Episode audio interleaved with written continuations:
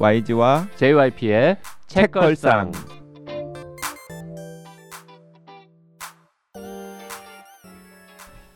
책에 관한 걸쭉하고 상큼한 이야기 YG와 JYP의 책걸상이 찾아왔습니다. YG 강량구입니다. JYP 박재영입니다. 박평 박혜진입니다. 아, 책걸상이 이제 한 7년 하다 보니까 그러니까 너무 이제 똑같은 형식으로 방송하면 재미가 없어가지고 음, 우리가 가끔 이제 뭐 유혹하는 책걸상 혹은 유혹하는 YG 뭐 책 처방 등등 새로운 시도를 좀 가끔 하지 않았습니까? 최근에 이제 저희가 단톡방에서 떠들다가 JYP가 농담처럼 이런 거 한번 해볼까라고 툭 던졌는데 반응이 괜찮았어요. 음, 투덜대는 책걸상 어떠냐고. 음. 네. 어, 읽었는데 별로였다 이런 책도 좀 많지 않냐 우리 솔직히. 음, 많죠. 음. 그래서 그런 얘기를 좀 해보자고 음. 지금 새 코너를 음. 예, 해보려고 합니다. 그래서 오늘 해볼까 했는데 박평은 전 믿을 수 없어. 그게 가, 톡방에 올라왔는데 웃자고 하는 소린 줄 알았어요. 그래서 웃고 말, 말았는데 박평이 평소에 우리를 어느 정도로 어, 우리 말의 무게를 어느 정도로 받아들이는지가 그래서 이제 딱 이제 보여지는 거죠. 오늘은 뭔가 투덜거릴 어, 내용이 있는 책으로 하나 갖고 와라 음. 그랬더니 뭘 들고 왔는데 음, 어, 그거는 그냥 좋아서 가져온 저 거라면서요. 좋아서 가지고 온 거예요. 투덜댈 건 없어요? 투덜댈 거요? 너무 많지. 하지만 박평은 말할 수 없지. 사실 우리 술집에서 많이 투덜댔잖아요. 제가요? 많이 투덜댔지. 아니었어요? 아유, 많이 아, 저 투덜댔. 투덜이 뭔지 모르는 사람. 투덜이 먹는 건가요? 네, 녹음기가 켜져 있을 때는 투덜대지 않는 음. 박평입니다. 음, 뭐 아마 뭐 직업상 어, 특히 한국 작품을 대놓고 투덜대기는 어려울 것 같으니까 다음번에 아까는 북호상 후보됐던 아까가 아니죠. 지난 시간에는 북호상 후보였던 트러스트도 이거 음. 뭐 별로 별거 아닌 것 같은데요라고 평을 남기시더니 아 아니에요. 읽, 읽다 보니까 또 의미를 계속 발견했잖아요. 네. 그래서 이게 근데 제목은 방송 제목은 투덜거리는 책걸상으로 나가겠죠? 오늘 거요? 음. 아니에요. 오늘 아. 거는 그냥 유혹하는 박평 뭐 아, 이렇게 나갈. 예, 거예요. 유혹하는 박평. 네. 투덜대는 책걸상은 아마 뭐 다음 시간쯤에 한번. 네. 음. 원래 이제 투덜대는 책걸상으로 하려고 했으나 네. 아, 박평이 농담인 줄 알고 음. 어, 좋은 책을 가져왔고요. 음. 앞으로도 아마 박평은 적어도 한국 책으로는 어, 투덜대지 못할 것 같다. 음. 근데 막 한국 책으로 또 하지 않으면서 이제 외국 책 투덜대는 것도 좀 비겁해 보이지 않을까요? 그러면 한국 책으로 하든지요. 어때요? 사면초가네. 아니 비겁해 보이는 건 아, 알, 아니에요? 아는군요. 아 그러니까 네. 그럴 바에 그냥 안 투덜거리는 게 낫죠. 근데 사실 투덜대는 책걸상이 아예 없었던 건 아닙니다. 네. 어, 사실 뭐 우리 예전에도 가끔씩 이제 뭐, 했었잖아요. 뭐 얘기하지 마, 하지 마, 하지 마. 어, 뭐라고 얘기하지 말고 다 음. 떠오르는 게 있으니까. 맞아요. 한국 책이든 뭐 외국 음. 책이든 음. 별로다 이런 얘기도 했었는데. 아 그러면 그 이거 유혹하는 박평인가요 이번 방송? 뭐 그렇죠, 뭐. 그러면 저도 최근에 읽었던 재밌는 소설 제목만 얘기하면 안 돼요. 해주세요. 일단 박평 얘기 좀 네. 듣고 네, 시간 남으면. 듣고, 네. 네. 음. 뭐 뭘 가져왔어요? 어, 전 백수린 소설집 여름의 빌라 아, 그거 좀 된 거죠, 나온 지. 20년, 2020년에 출간됐어요. 그러니까 2020년에 나왔는데 저 네. 제가 읽을까 말까 고민하다가 음. 박평이 그 나왔을 때 음. 읽으라는 지침을 안 줬거든요. 음. 아 그래서 어, 별로 박평이 안 읽었을 수도 있잖아요. 성공작 아닌가 싶고 저는 그때 치웠는데. 읽었었습니까? 아니면 지금 읽- 요즘 읽은 아, 거예요? 그때 읽었었고 그때 읽었는데 YG나 JYP한테 추천하지 않은 거는 별로라서 아니요 그때 그 이 책 나오고 나서 기억이 안 납니다. 왜 추천하지 않았는지 기억이 안 나요. 아 오늘 오늘 정말 유혹하는 박평이네요. 박평이 빵빵빵 어. 터뜨리네요. 박평 컨디션 좋은데. 왜 그랬지? 근데 음. 최근에 제가 소모임으로 북클럽을 했어요. 그래서 정말 한 일곱 여덟 분 정도랑 북클럽 했는데 그 북클럽 주제가 동시대 한국 문학 작품을 세 권 읽는 거였거든요. 음. 그래서 아 그러면 어떤 책을 읽을까 되게 고민을 하다가 제가 이승우 작가 JYP 제가 한국문화 얘기 시작하자마자 하품을 너무 하신 거 아닙니까? 아니 그거는 이제 그 이야기의 내용과 무관하게 지금 이제 네, 그 피곤한 시간이라서 박평이 이승우 작가님 엄청 좋아하잖아요. 좋아요. 여기서 이국에서 저 그 거기 인터뷰도 봤어요. 아 악스트에 악스트에 나왔던 인- 악스트라고 하는 문학 잡지에 박평이 이승우 작가 인터뷰를 해서 네. 악스트는 문학 동네인가 어디 은행나무. 은행나무. 은행나무 음. 그 남의 회사에서 만드는 잡지에 가서 일도 하고 이러나 봐요. 어, 문학의 영토에 남의 회사 내 회사가 어디 있어요? 사장님도 알아요? 그러는 그러고 다니는 거? 원래 책걸상 나와서 이러고 다니는 건 알고. 책걸상은 그래도 민음사 지금- 책 가끔 소개라도 하지. 이 기세로 이 기세라면 제보하실 것 같은데. 그러니까 이승우 작가님 책은 참고로 저도 만들었어요. 다음 주인가에 박평래 회사 사장님이랑 저녁 먹을 건데 말해도 돼요. 좋은 말만 해주세요. 그러고 다닌다고. 네, 좋은 말만 해주세요. 그래서 악스트 얘기하시죠. 네. 네. 악스트 얘기를 제가 한 건 아닌데 아무튼 이승우 작가 신작 소설 이, 이국에서 그리고 어, 박솔매 작가의 소설 미래 산책 연습 이것도 뭐 아주 신작이라고는 할 수 없지만 음. 그래도 근 2년 안에 나왔던 소설 문학과 지성사에서 나온 아닌가요? 문학동네 문학동네에서 나왔나요? 음. 그리고 이제 백수린 작가의 여름의 빌라 이렇게 세 권을 추천을 했어요. 아, 그 세 권이 근 3년 동안 박평이 읽은 한국 소설 중에서 이게 막 소설들 중에서 제일 좋았다 이런 기준이라기보다는 그 한국 문학을 많이 읽지 않은 분들한테 어떤 다양한 지점들을 좀 음. 보여주면서 그 지점 안에서 가장 최근에 나온 신작들을 소개할 때 뭘 할 수 있을까가 그 세 작가였던 건데 그 저한테 이승우 작가의 뿌리는 약간 이청준 작가였어요. 음, 그리고 박솔배 작가의 뿌리는 약간 이인성, 음, 어, 그리고 백수린 작가는 박완서.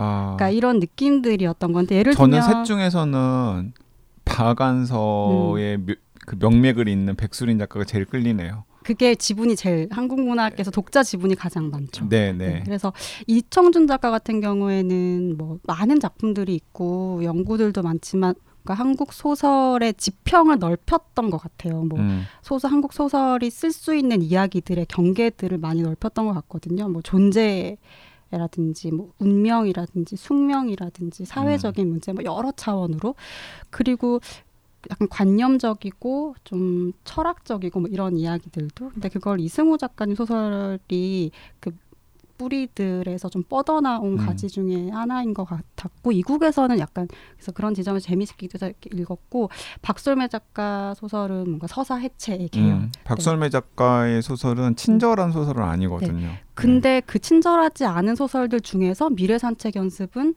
좀 달랐고 음, 그래서 성과들도 좀 다르게 있었던 것 같아요. 음. 주, 주목 주목도 많이 받았었고 그래서 그 소설을 읽었고 박완서 작가 의 계열이라고 이제 백, 백수린 작가를 봤던 건 뭐 다르게 생각하시는 분들도 계시겠지만 어쨌든 해방 이후에 박완서 작가가 그 자본주의 뭐 속물 그러니까 인간의 욕망에 대해서 정말 그 많은 사람들의 공감을 얻는 글들을 쓰셨잖아요. 그래서 그 계열로 봤을 때 정말 많은 작가들이 있겠지만 지금 가장 주목받는 작가는 백수린 작가인 것 같아요. 음, 어, 그래서 이 백수린 작가가 2011년도에 데뷔를 해서 지금 2023년이니까 뭐한 12년 정도 활동을 해오면서 중편 소설 한 권, 소설집 두 권 정도, 뭐 에세이집 이렇게 적지도 많지도 않은 음. 책을 내왔고, 근데 이 여름의 빌라는 이제, 이제 우리가 송지연 작가 책을 한국일보 문학상 받은 작품으로 소개했었잖아요. 음. 근데 이 책이 2020년도 한국일보 문학상을 받았어요. 아, 그래서 그렇군요. 그해 나와서 그 문학성으로 평가받았을 때 가장 높은 평가를 받은 작품 중에 한 권인 거죠. 음, 그래서 좀그 해에는 주목을 많이 받았던 소설이고 어 백수린 작가 소설의 가장 큰 특징이라고 한다면 아무래도 문체와 인간 욕망을 다루는 이제 내면한 묘 내면에 대한 섬세한 묘사 뭐 이 정도로 요약을 할 수 있을 것 같은데 어 사실 이걸로 요약할 수 있는 작품들은 되게 많거든요. 그 여름의 빌라는 소설집이잖아요. 네, 여덟 편의 단편이 수록돼 있는 소설집이고 그 이제 이런 특징을 가지고 있는 문학 적인 작품들 그리고 그런 작품을 쓰는 작가는 되게 많을지도 몰라요. 음. 우리가 보통 문장이 좋고 어, 묘사 심리 묘사들을 아주 디테일하게 잘하고 뭐 이런 작품들 꼽으면 되게 많잖아요. 음, 음. 우리 책걸상에서 많이 안 다루지만 근데 그 아, 중에서도 째려봤네요. 아니요. 똑바로 봤습니다. 왜 이런 거 안 안 다루니 이러고. 근데 음. 제가 백수린 작가 소설을 이번에 다시 읽으면서 조금 다르게 느꼈던 게 있었는데 그 질투라는 감정을 좀 다시 발견하게 됐어요. 그러니까 음. 전 질투라는 게 그냥 비교했을 때 내가 쟤보다 더 잘 돼야 되는데 막 이런 감정이라고만 생각했었거든요. 근데 질투의 핵심에는 저 사람이 망해야 되는 거예요. 그러니까 내가 잘 되는 것보다 제가 잘 안 돼야지만 괜찮아지는 그 정서가 있는 그러니까 음, 마음이 음, 있는 것 음. 같아요. 근데 백수린 작가 이 소설집에는 좀 그런 것들. 그러니까 내가 너무 지금 힘들고 비참한 상황인데 그럴 때 할 수 있는 게 별로 없는데 상대방을 약간 해코지하거나. 그러니까 뭔가 눈에 띄는 폭력은 아니지만 저 사람한테 상처를 줘서 내가 좀 괜찮아지는. 그렇게 해서 궁극적으로는 내가 뭔가 훼손이 되기도 하는 그런 욕망들을 너무 평범하고 일상적인 이야기 안에서 잘 써서 읽으면서 그러니까 여기는 경쟁이 되게 어떻게 보면은 심하거든요. 음. 이거 이쪽 분야에서 잘 쓰는 작가들이 너무 많기 때문에. 근데 그 중에서 왜 이 작가를 가장 좀 높이 평가하는지 알겠다 이런 생각이 좀 드는 그런 작품집이었어요. 음. 그 여름의 빌라 소설집 말고 음. 중편이나 장편 중에서 좀 추천해 줄 만한 책이 있나요? 장편은 없죠 아직. 네. 중편 소설이. 책을 많이 안 쓰시잖아요 상대적으로 데뷔 후 기간 활동 기간에 비해서 딱 적당하게 쓰는 것 같아요. 음. 저새 지금 그, 그 중편 소설 세- 세 중편. 소설이 친애하고 친애하는 네. 이잖아요. 네. 친애하고 친애하는도 저도 뭐 재밌게 읽긴 했는데 가장 먼저 추천한다면 그 소설은 아니고요. 그러니까 그 소설은 할머니와 엄마, 그러니까 외할머니, 엄마, 나로 이어지는 그 여성 3대의 이야기인데 그 소설은 조금 익숙하게 느끼실 수도 있을 것 같아요. 그러니까 음. 이 백수린의 매력을 확 느끼기에 진입할 때 좋은 소설은 여름의 빌라, 여름 여름의 빌라. 네. 여름은 여름의 빌라. 여름의 빌라. 네. 네. 저는 백수린 작가 책을 한 권도 어, 단편조차 본 적이 없어가지고 어, 늘 궁금하긴 했어요. 그분이 음. 원래 이제 불어 전공하시고 유학 가서 네. 학위도 받으시고 네. 지금 가르치는 것도 하시고 뭐 그런 분으로 알고는 있었는데 음. 그 어떻게 하다 보니까 기회가 없었어요. 아무도 나한테 백수린의 작품을 읽으라고 말해주는 사람이 없- 없었다고나 할까요? 음. 네. 음. YG가 관심이 없나 봐요. 어, 추천하기 쉽진 않아요. 안 좋아하시 안 좋아한다기보다 어, 소설집을 별로 안 좋아하시는 일단 소설집 자체를 별로 안 보긴 하는데 소설. 네. 음. 그래도 책 GPT라고 불리는 우리 YG는 음. 웬만한 거는 다 그래도 살펴보고 음. 음, 아니요. 저는 근데 한국 소설은 잘 모르니까 음. 한국 특히 그 2010년대 이후에 데뷔한 한국 작가들은 잘 모르니까 아, 그러면 거의 이제 박평한테 의존을 하는 거죠. JYP가 지금까지 백수린을 안 읽은 거는 오로지 박평 아, 탓이다. 그렇죠. 박평이 적극적으로 아. 읽어보라고 추천을 박평이 안 했기 잘못했네. 때문이죠. 그렇게 훌륭한데 진작 추천하지 그랬어요? 그래서 이제 대표작을 한번 얘기해 볼까요? 수록된 것 중에서 지금에서라도 네. 네. 어, 그러니까 이게 그 어떤 얘기들이 있고 그러면 그 감정들이 그럼 어떤 순간에 어떻게 표출이 되냐 이거를 잘 보여주는 작품이 저는 여기 수록된 것 중에 시간의 궤적인 것 같아요. 음, 그, 시간의 궤적은 그 젊은 작가상 네. 그 작품집에도 네, 실렸던 그러니까 소설이잖아요. 단편 소설 발표하면 상도 많이 받고 그러니까 음. 조명을 많이 받는 작가예요. 음, 음. 근데 그, 이 시간의 뭐 설정이라도 좀 간단하게 알려주시죠. 어, 이 약간 작가랑 또 비슷하게 겹쳐지는 부분인데 어떤 여자 주인공이 있는데 이 사람이 서른이 돼가지고 어쩌면 좀 때늦은 프랑스 유학을 가요. 음. 어, 유학을 가가지고 그 프랑스 주재원으로 온 언니를 알게 되는 거예요. 근데 마음도 잘 맞고 친한 친구가 돼요.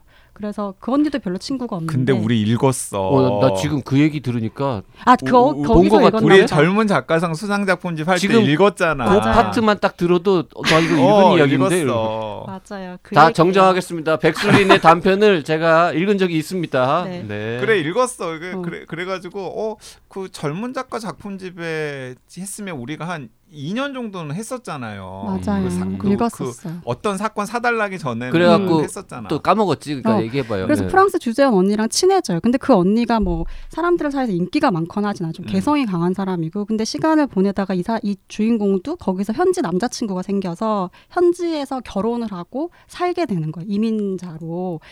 근데 당연히 관계에는 변화가 생기잖아요. 그러니까 음. 처음엔 좋아서 마음도 먹고 결혼을 하고 여기서 살기로 했지만 계속해서 이제 문제가 생기는 거죠. 그러니까 자격지심도 생기고 좀 위축되기도 하고 남편도 이제 한국 음식 뭔가 점점 좀 싫어하는 것 같고 이제 그렇게 갈등이 이제 고조되는 상황에서 언니는 이제 한국으로 돌아간다고 하고 음. 근데 언니랑 남자랑 그 남편이랑 셋이서 여행을 가는데 그 자기는 일단 관계가 너무 안 좋고 갈등 상황도 있는데 언니랑 남편이 너무 친하게 얘기도 잘하고 있는 거죠. 음. 근데 언니는 또 가야 돼. 가면 자기 안정된 상, 상황에서 또 삶을 살 것 같아. 그러니까 불안하고 뭔가 이게 올라왔을 거 아니에요. 그래서 그 순간 내뱉는 한마디 때문에 관계가 완전 끝나거든요. 근데 그 음. 한마디 말이 언니 그 남자한테 계속 연락해? 이렇게 물어봐요. 근데 그 음. 남자가 뭐냐면 이 언니가 한국에 있을 때 사귀었던 남자인데 헤어졌어요. 근데 그 남자는 결혼을 했는데 아직도 자기는 가끔 그 남자한테 연락을 한다라고 약간 자기 흑- 역, 안 좋은 이렇게 역사 부끄러운 얘기인데 이거를 고백을 했단 말이에요. 근데 이거를 어떤 이 순간에 음. 어, 이 언니를 어떻게 해야지만 내가 괜찮아지는 거예요. 음. 그래서 가장 어떻게 보면 비열하고 비겁한 얘기를 해서 이 사람한테 상처를 주는 거죠. 음. 음. 그 사건이 있었고 그 언니랑은 관계가 끊어지고 시간은 지나고 근데 시간이 지나서 그때 그 사건을 돌아보는 거죠. 근데 이 주인공은 그걸 왜 돌아보는 걸까? 그리고 그 순간에 이 주인공에게는 뭔가가 변형됐을 거라고 저는 생각해요. 그 마음속으로는 우리 다 그런 게 있잖아요. 내가 지금 너무 불안하고 상대방을 어떻게든 약간 폭력적으로 뭔가를 해야지만 내가 괜찮아질 것 같은 생각으로만 끝이는데 이게 딱 뭔가 행동이 됐을 때 음. 그 발언과 그 상황과 공기와 이게 그 이후에 나에게 어떤 변 화를 일으킬 것인가 이런 생각들을 좀 두루 해보게 되는데 이게 그 작품 전반에서 좀 변주가 돼요. 음. 여러 관계들에서 음. 엄마의 딸, 엄마와 딸이라든지 어, 참고 참고 있었던 상황에서 폭발한 한마디 말이라든지 아니면 해서는 안 되는 게 더 나았을 어떤 음. 말이라든지 근데 그걸 포착을 너무 잘하고 그리고 그 상황의 묘사들 그러니까 묘사가 보통 이제 우리가 알고 있는 걸 잘 묘사하는 작가들이 있고 우리가 잘 모르는 걸 잘 묘사하는 작가들이 있잖아요. 근데 보통 전자 같은 경우는 이제 잘 알고 있는 걸 잘 묘사하는 이유는 세계의 핍진성을 잘 구현하는 방식인 거잖아요. 그래서 이야기가 빨리 전개가 되고 몰입되기 위한 묘사들. 그게 우리가 보통 이제 서사적이고 이야기성이 높은 소설들이 이제 그런 것일 테고 우리가 그런 거 많이 읽- 장편 소설들에서 그걸 많이 읽는데 반대로 몰입을 방해하는 묘사들이 있는 거 음. 거든요. 우리가 잘 모르는 걸 잘 묘사하는. 근데 이게 모순적인 말이긴 하죠. 잘 모르는 걸 어떻게 잘 묘사하지? 근데 그게 이런 이제 리터러리한 평가들을 받는 특히 이제 단편 소설들 어떤 한 틈을 내 가지고 그 틈 안에서 인간의 욕망의 다른 결들을 좀 발견해내는 작품인 것 같고 백수린 작가 소설이 그 힘이 이- 있어요. 음. 그래서 그 읽으면 너무 방금 박평 이야기를 들으니까 박평이 왜 백수린 작가가 그 박안서 음. 계보에 위치했는지를 알겠어요. 음. 그 박안서 작가가 그런 걸 되게 잘 하셨던 분이잖아요. 맞아요. 그 속물성이라는 네. 개념을 조금 다르게 정의하면은 뭐 할 수도 있겠지만 그 범주에 좀 들어가죠. 예, 음. 그러니까 우리가 일상생활에서 좀 약간 실제로는 다 그런 욕망, 어두운 욕망을 음. 가지고 있는데, 혹은 속물적인 근성을 가지고 있는데, 그게 이제 드러나는 것에 대해서 뭐 두려워하거나 부끄러워하거나 이러는데, 이제 뭐 어떤 상황에 몰리면은 이제 딱그 내뱉- 날것이 드러나는 날것이 드러나. 그런 것들을 잘 포착을 해가지고 좀뭐 약간 풍자를 하는 방식으로 소설의 형상화를 했었던 음. 것으로 기억이 되는데 음. 방금 딱 들으니까 그런 것 같아요. 음. 예. 그 자꾸 박완서 스타일 뭐 계보 이런 말씀하시니까 저 박완서 작가 되게 좋아하거든요. 네, 좋아하잖아요. 그래서 급 되게 읽고 싶어지네요. 그- 그리고 그 지난번에 읽었는데 까먹고 있었던 음. 그 프랑스 주재원 그 언니 시간의 그, 궤적. 그 네. 이야기 들으니까 그- 그것도 여기 있, 있다는 네, 거잖아요. 네, 그게 그. 그 이 책의 표제작 중에 하나인가 봐요. 표제작은 이제 여름의 길- 표제작은 길라. 따로 있고. 네. 어, 어. 그래서 음. 포구라는 소설도 재밌고 그래서 소설집이 읽고 다 작품들이 좋기가 생각보다 어려워요. 그 물론 뭐 활동 오래 한 작가들은 그 여덟 편 실려 있는 것 중에 제일 별로인 건 뭡니까? 제일 별로인 거요. 아니, 뭐 그런 걸 물어봐요. 투덜- 제일 별로인 거. 투덜거릴 만한 거. 상대적으로 어, 너무 오는 거예요 지금? 네, 저 같으면 덫을 친 건데 그, 아니, 저 같으면 걸린 척 해봤어요. 거절합니다. 걸린 척 해봤대. 어쨌든 음. 저는 시간의 궤적이 제일 좋았어요. 그 자꾸 생각이 나고 음. 그 이런 비슷한 상황에 처했던 적이 나도 있었지. 음. 음. 그 여름의 빌라도 음. 추천하시는 분들이 많더라고요. 여름의 빌라도 좋아하시는 분들 많고 이게 여름의 빌라는 그러니까 커플들 서로 다른 커플이 함께 이제 있는 상황에서 뭔가 계속 그 서로 불편한 지점들이 다른 거예요. 그러니까 이제 두 커플이 한 빌라에 사는 겁니까?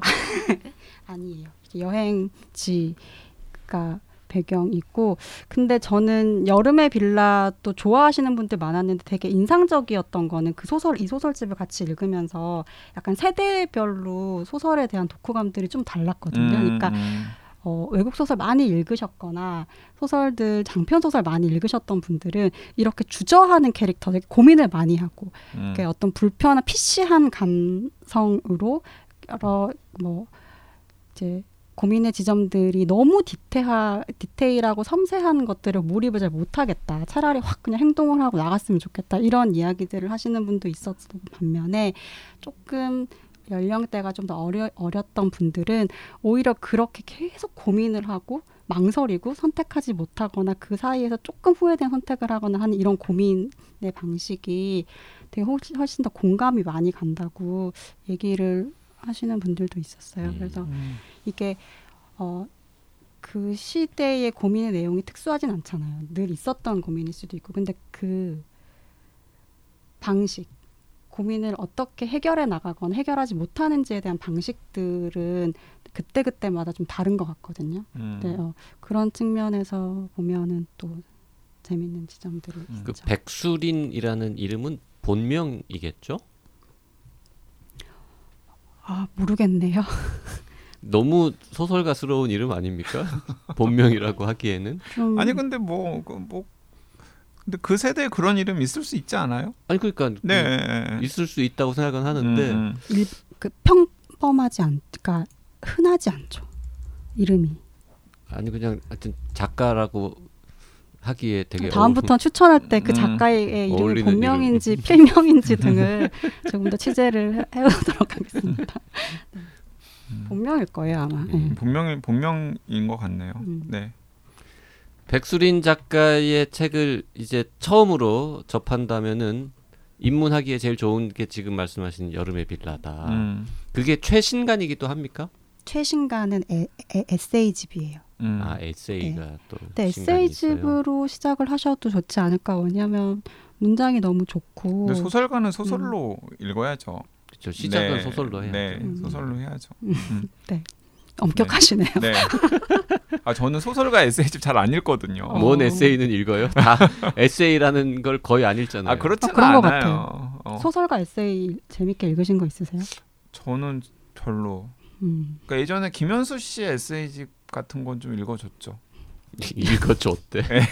아이고, 네, 감사합니다라고 얘기해야겠네요, 작가들이. 음. 근데 저 아직 읽어보지는 못했는데 되게 기대가 되긴 해요. 너무 문장을 잘 써서. 네. 음. 그 그리, 화가들이 그림 그릴 때 스케치 능력을 이야기하는 것처럼 작가들도 어쨌든 읽었을 때 1차적으로 오는 쾌락은 문장인 것 같거든요. 아유, 그럼요. 저는. 네. 그 그 즐거움이 크죠, 진짜. 어떤 책을 어떤 원고를 이제 출판사 사람들이 받았을 때 에, 출판하겠다, 계약하겠다라고 결정하려면은 그래도 한 가령 뭐 음. 30페이지, 50페이지 읽어봐야 된다면 음, 요건 계약을 안 하겠다라고 결정하는 데는 세 페이지면 충분하잖아요. 음, 문장을 보면 음. 한 페이지로도 우리는 결정할 음. 수 맞아. 있죠. 계약을 안 하는 거는. 문장만으로는 안 되지만 음. 문장이 없으면 안 되죠. 어 그래서 그 JYP의 submission이 그렇게 계속 실패를 하고 있는 건가요? JYP의 submission 얘기를 우리가 했었나요 방송에서 한 번도 아니요. 안 하지 아, 않았습니까? 안 했습니다. 음. 제가 네. 투고 얘기했다가 투고 단어 사용 금지령이 떨어졌거든요. 네, 그래서 투고 대신 책걸상에서는 submission이라고 하는 외래어를 사용, 외래어 영어를 사용하고 있습니다. 아, 지금 갑자기 이 대목을 들으신 분은 JYP가 요새 뭐 응? 소설이라도 하나 써가지고는 어, 박평 출판사를 비롯해서 여기저기에 지금 투고를 하고 거절당하고 있는 게 아닐까 뭐 이런 생각을 하실 것 같은데 네, 거절 당하고 있어요 실제로. 고, 고, 지금 그 지금 제가 말씀드린 그 맥락은 아니고 음. 네, 거절 당하고 있는 건 맞고요. 뭐 어디에 뭘 거절 당하고 있는지는 아, 한참 후에 또 기회가 되면 말씀드리겠습니다. 근데 글을 본 적이 있으세요? 한국에서요? 네. 없죠. 한국은 어- 한국이든 어디든 쓴 원고를 서브미션 제가 해본 쓴 적이- 원고는 다 계약이 됐죠. 음, 대부분 한 번에 계약됐. 잘난 척해도 됩니까? 네. 새로운 경험이겠네요. 어, 원고를 쓰라고 해서 쓰거나 어쨌든 서브미션 나중에 이런 거 한번 해보시죠. 아무튼 아무튼 아무튼 투고 아무튼 투고 아무튼 투고 음, 투고의 A부터 G까지 그 마음 상태의 변화라든지 어떤 음. 분노의 변화라든지 원고를 쓴 여러 가지. 다음에 출판사를 만났는데 어, 계약을 안 한 경우는 지금까지는 없기는 음. 했죠. 근데 저는 그 재원고로는 거절 당해 본 적은 없는데 음, 그 제가 뭐 기획을 했다고까지는 그렇지만은 음, 그냥 지인의 아이디어나 혹은 지인의 원고를 음, 제가 생각했을 때 좀 맞춤한 곳이라고 생각해서 연결을 시켜주려고 노력을 했는데 어 거절당해 본 적은 몇 번 있습니다. 음. 네. 여러 그- 가지 이유로. 말 나온 김에 어, 지금 우리가 방송할 가능성이 제법 되는 음. 아마도 할 것 같은 어, 소설책이 하나 있는데 YG하고 JYP는 다 재밌게 읽었고 음. 박평은 지금 주문해 놓은 상태죠. 오늘 받았어요. 아 받았습니다. 네. 최신간이에요. 최신간. 최신간. 정말 네. 최신간. 박평이 읽으면 보통 사람이 읽을 때보다 훨씬 재밌게. 아, 왜요? 거기 출판사 음, 어, 원고 이렇게 외부 원고 받아가지고 검토하는. 저 근데- 출판사 얘기 안 좋아합니다. 아, 아니 근, 근데 재밌어. 아, 아 출판사 이야기 아니에요. 아 출판사가 등장하잖아 어쨌든. 출판사가 등장한다고요? 무슨 소설 이야기하시는 거예요? 취미는 사생활. 익명 소설 얘기하는 거. 지금 다 다른 소설을 이야기하는 거. 익명 소설 재밌대. 익명 재밌게 소설을 봤잖아. 안 읽었어요 저는. 취미는 사생활. 취미는 사생활이라는 소설을 읽었어요. 익명 소설을 주문했다면서요 박평은. 근데. 그것도 주문했고 네. 취미는, 아, 취미는 사생활도 사생활도 오늘. 받았고. 음, 아, 저는- 박평은 취미는 사생 아니 저 YG는 취미는 사생활은 읽었고 익명 소설은 주문했고. 주문했고 어, JYP는 둘 다 읽었고. 네. 음, 그 아 이게 뭐야 이게 이렇게 7년을 했는데도 소통이 안 되는구나. 아, 이게, 이게 사람 사이 이러고 어렵습니다. 집으로 갔을 수도 있어요. 맞아요. 음, 아무튼 지금 나온 익명 소설이라고 음. 하는 작품하고 어, 취미는 사생활이라고 하는 작품하고 둘 다 아주 따끈따끈한 신간인데 음. 음, 최신간이죠 네, 최신간. 최신간입니다. 둘다 어, 저희가 방송에서 다룰 가능성이 꽤 높은 아직 확정은 안 됐지만 음. 스포 한번 하고 갑니다. 취미는 사생활은 JYP도 읽었잖아요. 대, 아주 좋았습니다. 네, 저도 읽고. 그러니까 마음에 제가 들었어요. 제가 제일 먼저 연휴 기간에 읽고서 그 JYP 혼비님 박평 있는 단톡방에다 올렸더니 어, 혼비님도 읽어보려고 한다라고 음. 답을 했고 JYP도 어, 어 나도 읽어야겠다 라고 하더니 그냥 JYP는 바로 읽었 음. 읽었나 봐요. 근데 정말 놀라웠던 게 제가 최근에 그 뭐 누군가 만나거나 작가들 만나거나 하면 미팅을 하잖아요. 그럼 요즘 제일 주목한 작가가 누구냐, 기대한 작가가 누구냐 소설가 물어보면 요즘 장진영 작가 얘기를 근데 음. 장진영 작가는 이 취미는 사생활 이전에 작품 활동이 없죠. 단편으로 등단한 지가 얼마 안 됐어요. 그렇죠. 네.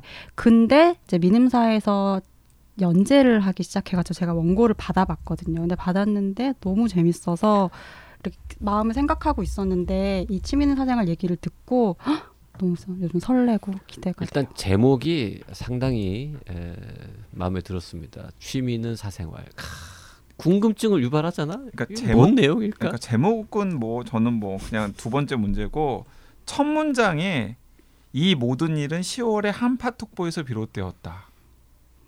역시 과학 전문 기자. 내가 한파톡보 이런 거 그뭐 어느 부분에서 감동인 거야? 그게? 한파톡보 모든 일이 한파특보에서 10월에 시작될 수 한파특보. 있죠. 아 그럴 수도 있지. 음. 10월에 그러니까 날씨 춥잖아. 아, 그러니까 저는 12월에 너무- 한파특보. 아 저는 사실 이런 그 영화나 소설 좋아하거든요. 굉장히 우연한 어떤 사건 때문에 여러 가지 사람들이 얽히고 그 얽히면서 사건의 파장들이 커지고 음, 커지면서 이렇게 약간 풍기박산 야단 법석 음. 난장판이 되는 그런 상황들을 음. 너무 좋아하는데 음. 딱첫 문장을 그 보자마자 몰리에르 연극 같은 거 보면 되겠네요. 딱첫 문장을 보자마자 아 이건 이런 소설이구나 라고 어, 생각을 했죠. 느낌이 왔구나. 느낌이 왔죠. 거기다가 또 방금 말한 것처럼 이제 과학 저널리스트 아닙니까? 그러, 그렇게 그리고 느낌이- 지금 우리 회사 과학 재난팀장 10월에 한파특보 제가 10월에 한파특보라는 얘기를 듣는 순간 저는 심지어 몇 년인지가 배경지까지도 딱 떠올렸잖아요. 몇 년인데요? 네, 2021년. 그래가지고 아, 바로 그때 진짜 10월에 네, 한파특보가 10월에 한파 특보. 있었어. 그래서 어. 그때 그 양상추 다 얼고. 얼어가지고 음. 그- 자, 자, 자, 자, 자, 자, 자. 어, 그 취미 있는 사생활은 다음에 방송을 할지 첫- 모르니까 첫적 첫적 하지 마, 하지 마. 첫 쪽의 이야기야 첫 쪽의 이야기. 아니 그래도 야, 다음 저 근데 방송에서는 진짜 뭐해? 음. 첫 문장 가지고 이렇게 길게 이야기하시는 분 처음 봤어요. 음. 대단해. 역시 전문 기자. 지금 그 문장에 지금 놀린 거죠 지금. 아니요 경외감? 그 첫 문장에 그렇게 많은 정보가 담겨 있을 줄 진짜 몰랐어요. 한수 배웁니다. 자, 이, 잠, 이 드문, 모든 일은 10월에 한파특보에서 비롯되었다. 드문 일이지만 어쨌든 책 두 권을 지금 얘기하는데 JYP는 다 읽었고 YG는 하나 읽었고 박평은 아직 둘 다 안 읽었다는 네. 거 아닙니까? 야, 원래 이런 박평이- 이런 날도 있구나. 음. 박평이 취미는 사생활을 읽었으면은 이번 음. 주 방송은 취미는 사생활이었죠. 어, 할 수도 있었지 바로. 어. 할. 수도 있었죠. 음. 하지만 어.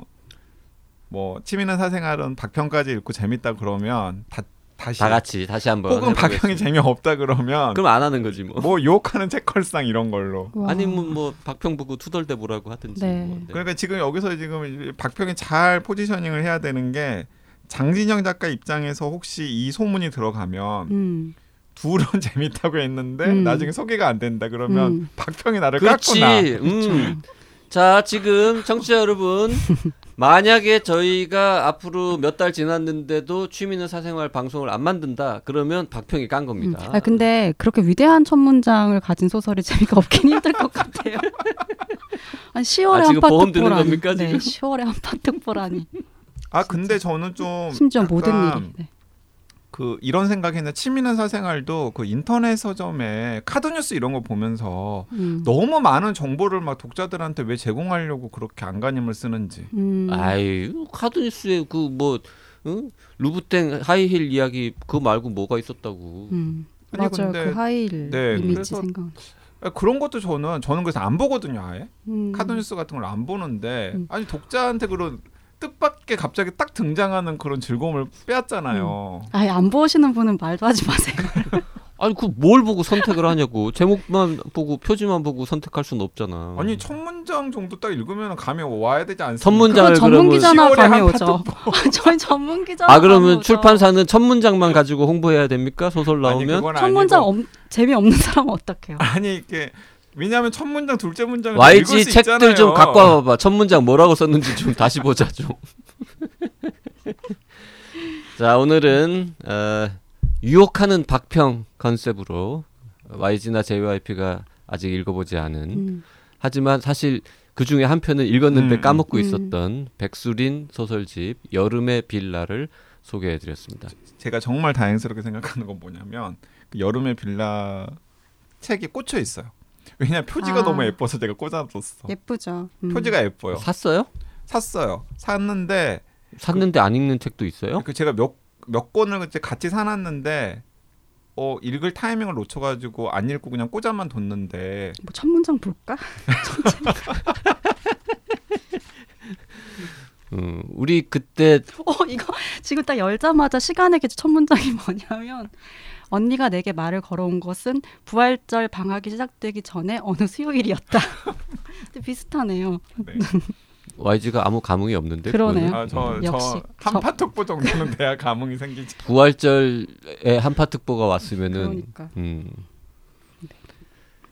댓글 소개 조금 하고. 네. 네. 마무리하죠. 우리 동네님이 JYP님의 역대급 애정작가 피에르 르메트르의 20세기 역사를 다룬 3부작 오르부아르 화제의 색 이후 오랜만에 우리 슬픔의 거울이 출간되네요.